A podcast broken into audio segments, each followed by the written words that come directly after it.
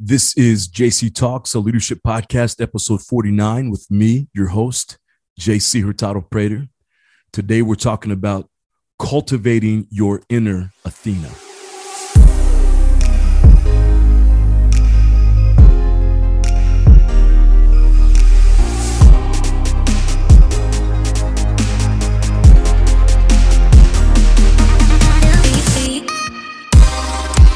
To cultivate his inner Athena, Pericles first had to find a way to master his emotions.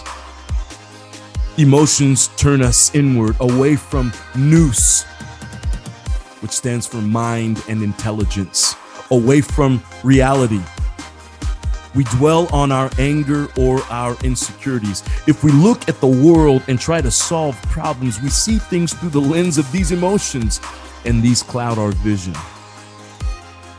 Pericles trained himself to never react in the moment, to never make a decision while under the influence of a strong emotion. Instead, he analyzed his feelings.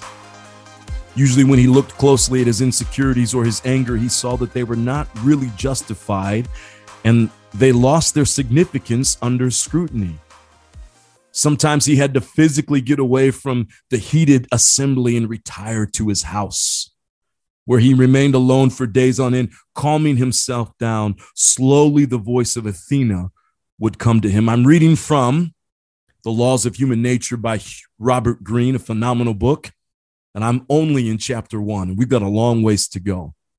We're talking about this gentleman by the name of Pericles who lived in the 400s BC, so about 24, 2500 years ago. And if you want to know more about him and kind of what we've been talking about, you can go back to the last two podcasts and kind of get an update on on on where we're at and talking about him and why he's a great person to learn from for those of us who desire to be leaders, for those of us who desire to master ourselves, to be led by the rational mind versus the emotional mind, to live, to be led by the rational self as versus, you know, the emotional self. And so here he says these powerful words emotions turn us inward away from the nous. And so when we talk about this idea of nous in the last podcast, we talked about how uh, Pericles believed that everybody has a God, everybody makes something their God. And, and and for some people it's an actual god for other people it's family for other people it's you know you know uh, moving towards today it's work you know it could be uh, earthly possessions, homes and cars and all of that, but everybody has something that they make God. And for Pericles, he said, I'm going to make nous, my God, N O U S, nous, my God, which means mind and intelligence. Above all else, he, he, he did not want to live based on his emotional self because one of the things that he recognized that historically Athenian leaders lived based on emotion and they ba- and they made decisions based on emotion, decisions that would cost thousands of people their lives. And so he made the decision I'm not going to live like this. I'm going to live according to the nous. And the reason why is because he says that emotions turn us inward and we begin to think about ourselves. It's it's it, it's not real. It's not reality. I'm going to be transparent with you. I wrestled with this in my own life down through time. And uh, if I'm not careful, I've got this inner voice that will say things to me and will tell me, you know what, you're not good enough. You're not a great teacher. You're not a great leader. You're not a great friend. You're not a great person. And, and if I'm not careful, I'll listen to that voice. And the older, and again, I say this quite a bit, the older and hopefully wiser I'm becoming, the more I'm learning to block that voice out. But here's the thing if I listen to that voice and I make decisions based on that voice, that's making an emotional decision. Why? Because I'm turning myself inward and I'm listening to myself as opposed to what is actual reality, what's going on out in the world. And so the same could be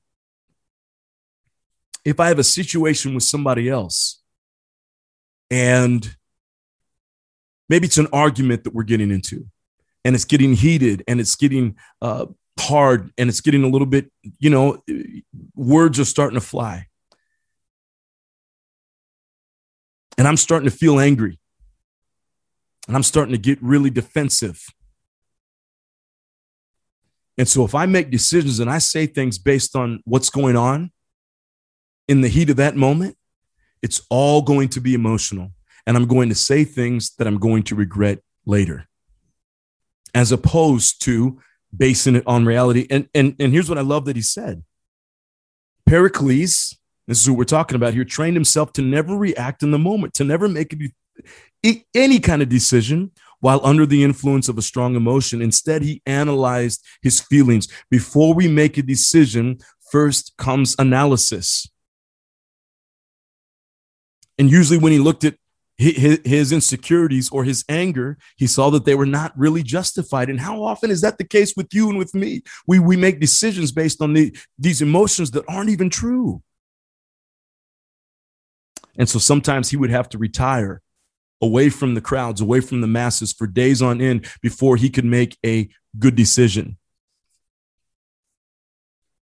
That's something you and I might uh, might need to learn from as well before we make big decisions, before we respond in kind, to go away for a time, to think, to think hard before we respond. Now, watch this. This is probably my favorite aspect about Pericles, and this is a game changer for you and for me. He decided to base all of his political decisions on one thing. One thing. And here's that one thing what actually served the greater good of Athens. His goal was to unify the citizenry, right? So he's saying if every decision is, is, is put through that lens, if when I make a decision, it is put through that lens right there, what is good for the greater good? What's what's best for the greater good of Athens? This is how I make decisions. Now imagine if you and I put that same thing for us. Right? So for him, probably the highest good was what was best for the city of Athens. Maybe for us or for you, it might be family. Maybe it's the team. Maybe it's the organization. But imagine if we put that same emphasis in our decision making before I make any decision Maybe it's a family decision. I need to think, or it's a personal decision. I need to think what is best for my children. What's best for my, you know, if we're, if you're a grandparent, what's what's best for my children's children? What's best for my uh, partner, spouse, friend, lover, whoever it is? What what's best for my family? What is best for my community?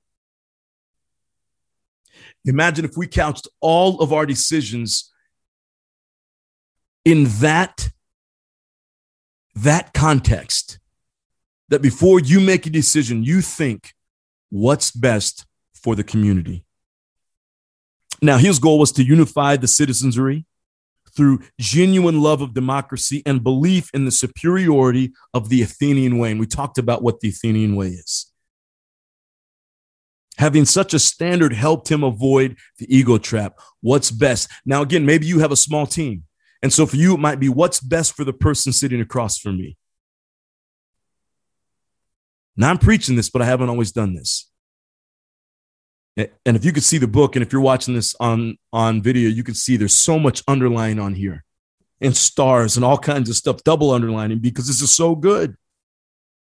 It impelled him to work to increase the participation and power of the lower and middle classes through such a strategy. Uh, though such a strategy could easily turn against him, it inspired him to limit wars. And we talked about everything that he did. To help him in this deliberative process. And the deliberative process is how do I put the the uh, the greater good of the Athens over myself, and how do I make decisions based on what's best for them, not what's not what's best for me. He opened his mind to as many ideas and options as possible. How many leaders you know do that? Are you doing that? Listening to as many people as possible, even if maybe what they're saying is something that you would disagree with, but you're still listening to them. He imagined all of the possible consequences of a strategy before committing to it. Ray Dalio talks about this in his book, Principles. First order consequences. That's kind of what we can see right now. Second order consequences. What happens after the first order consequences? Third order consequences. And you can take that all the way out to 10th order consequences, 20th order consequences. What are all the effects of the decisions that we make and thinking about those, not just making a decision. And you can't do that uh, while making a, an emotional decision. If you state, hey, I'm going to think about first order, second order, third order, fourth order, fifth order consequences before I make a decision, it's impossible for you to make a decision in the moment because you literally have to go home or go hide away somewhere and think about what are all the choices. Or what are all the consequences of this choice I'm getting ready to make?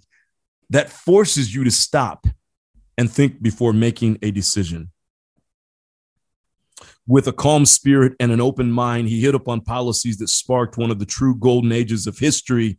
One man was able to infect an entire city with his rational spirit. What happened to Athens after he departed from the scene speaks for itself. Now, again, we don't have time to go into all that.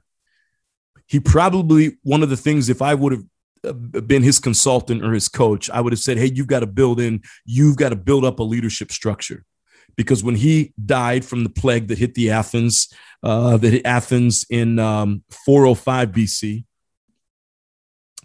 Uh, no, no, I'm sorry, 429 BC.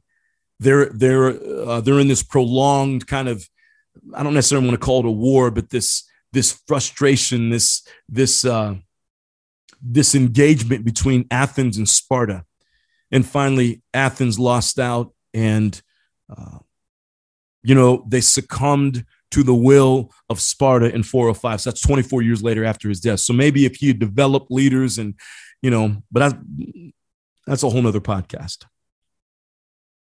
Now, watch this. Understand this. Like everyone, you think you are rational, but you are not. Rationality is not a power you are born with, but one you acquire through training and practice. The voice of Athena simply stands for a higher power that exists within you right now, a potential you have perhaps felt in moments of calmness and focus. You can't feel those when you're run by emotions. The perfect idea coming to you after much thinking. You are not connected to this power in the present because your mind is weighed down. Again, we just said it with emotions. Like Pericles in the assembly, you are infected by all of the dramas, uh, all of the drama that other people churn up. You are continually reacting to what people give you, experiencing waves of excitement, insecurity, and anxiety that make it hard to focus. Your attention is pulled away, and that, excuse me, is pulled this way and that and without the rational standard to guide your decisions, you never quite reach the goals that you set. At any moment, this can change with a simple decision. And watch this. And he says this to cultivate your inner Athena. Rationality is then what you will value the most and that will serve you, that will serve you as your guide. Emotions tend to narrow the mind making us focus on one or two ideas that satisfy our immediate desire for power or attention, ideas that usually backfire. Now, with a calm spirit, you can entertain a wide range of options and solutions. You will deliberate longer before acting and reassess your strategies. And right here, I've got uh, right right here on the side uh, in the margins. I wrote this: Our emotions stand between us and our higher power, higher ideas, our higher being. Our emotions make us focus on immediate desire for power or attention. And that's what we're talking about here. When making decisions, and leadership is, it, it, it, can really come down to that. It can come down to making decisions. That's kind of what, uh, that's what leaders, that's what we get paid the big bucks you know, to do, right? That's what you get paid the big bucks. I teach, so I, I'm, I'm not getting paid those big bucks, but you as the leader get paid the big bucks. Why? Because you're paid to make great decisions. You will never be able to make great decisions about people, about teams, about the organization, or on a personal level about family, about friends, about relationships, if you're thinking from the emotional self. So, what's the solution to all of this? What is the solution to all of this? This idea of cultivating your inner Athena. Now, you can call it that. Other people can call it this. I would say it's cultivating that, that inner self. And how to and, and how do we cultivate it? It can't be done in moments of emotional the word coming to my mind is the emotional circus. It can't be done that way. It can only be done with calm, with the spirit of being centered. And then I would say this how do we do that? We follow the influence of Pericles and we decide to base all of our decisions on one thing. And for him, it was what served the greater good of the Athens. For you, as a leader, it could be what serves the greater good of the team, what serves the greater good of the organization, what serves the greater good of the community. It could be what serves the greater good of your family, what serves the greater good of your children, what good what serves the greater good of your partner, spouse, lover, friend, whatever it may be. It's saying that in any decision I make, before I make any decision, I'm going to think what is the greater good for the people outside of myself. I'm never going to allow my emotions to fully dictate my decisions. This is how, practically speaking, you want to know, practically speaking, how you can quote unquote cultivate your inner Athena? Never make a decision in a time when you're feeling emotional. Ever, ever, ever, ever, ever, ever, ever. The best thing that you and I can do is to just be quiet.